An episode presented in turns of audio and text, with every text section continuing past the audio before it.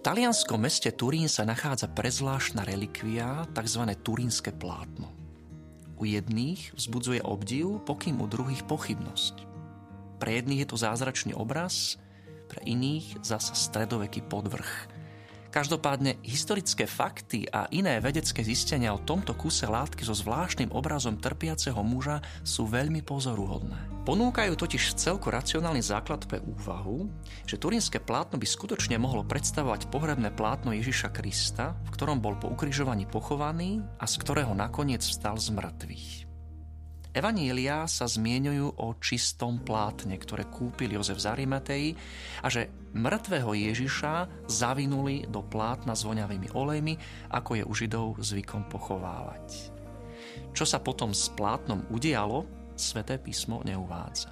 Prvá zmienka o Kristovom pohrebnom plátne sa objavuje z rokov 527 a 565 za vlády byzantského cisára Justiniána I., ktorý po povodni z roku 525 dal znova postaviť zničené mesto Edessa. To je dnes Šanli Urfa na východe Turecka. V jednom múre našiel zamurovaný Kristov obraz, o ktorom sa rozšírila zväzť, že je acheiropoieton, čo doslova znamená nie rukou zhotovený.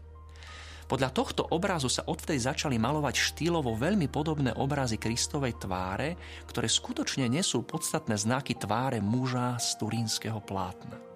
Keď sa Edesa dostala roku 943 do rúk Arabov, Edesania im z vďaky za ušetrenie mesta plátno darovali. Arabi mu dali pomenovanie Mandilion. Pod týmto názvom sa dostalo do Konštantinopolu, kde bolo 15. augusta 944 slávnostne intronizované v chráme Hagia Sofia. Správy z 11. a 12. storočia potvrdzujú, že Mandelion bol uchovávaný v kaplnke cisárskeho paláca. Dokonca vyobrazenie muža z plátna sa nachádza aj v jednom uhorskom rukopise modlitieb z roku 1152. Vieme z histórie, že uhorskí kráľovskí synovia boli práve v 12. storočí posielení do Konštantinopolu na výchovu a vzdelávanie. Po štvrtej križiackej výprave v rokoch 1203 až 4, kedy Benáčania a Janovčania vydrancovali Konštantinopol a pobrali aj mnohé vzácne relikvie, sa zmienky o Mandilione strácajú. Až v roku 1353 ukázal istý šlachtic Geoffrey de Charny v mestečku Lirej pri Paríži miestnej cirkevnej vrchnosti plátno so zvláštnym obrazom muža. Odtiaľ to existuje nepretrhnutá reťaz historických správ až po plátno, ktoré je dnes uchovávané v Turíne. Relikvia sa neskôr dostala do mestečka Chambéry, kde ju v roku 1532 poškodil požiar.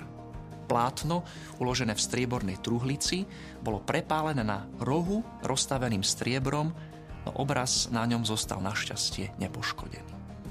Nakoniec sa plátno dostáva do Turína. Tu vzbudí veľkú pozornosť a obnovený záujem prvá fotografia plátna, ktorú roku 1898 vyhotovil fotograf Secondo Pia ten pri vyvolávaní obrázkov zistil, že na samotnom plátne je vlastne vyobrazený negatív. A vlastný fotografický negatív bol vlastne pozitív. Na ňom vystúpila tvár i telo muža tak, ako by to človek očakával už na vyvolanej fotke. Plátno odvtedy vzbudzovalo stále intenzívnejší záujem, až sa napokon v dňoch 9. až 13. októbra 1978 uskutočnil prvý medzinárodný vedecký výskum plátna.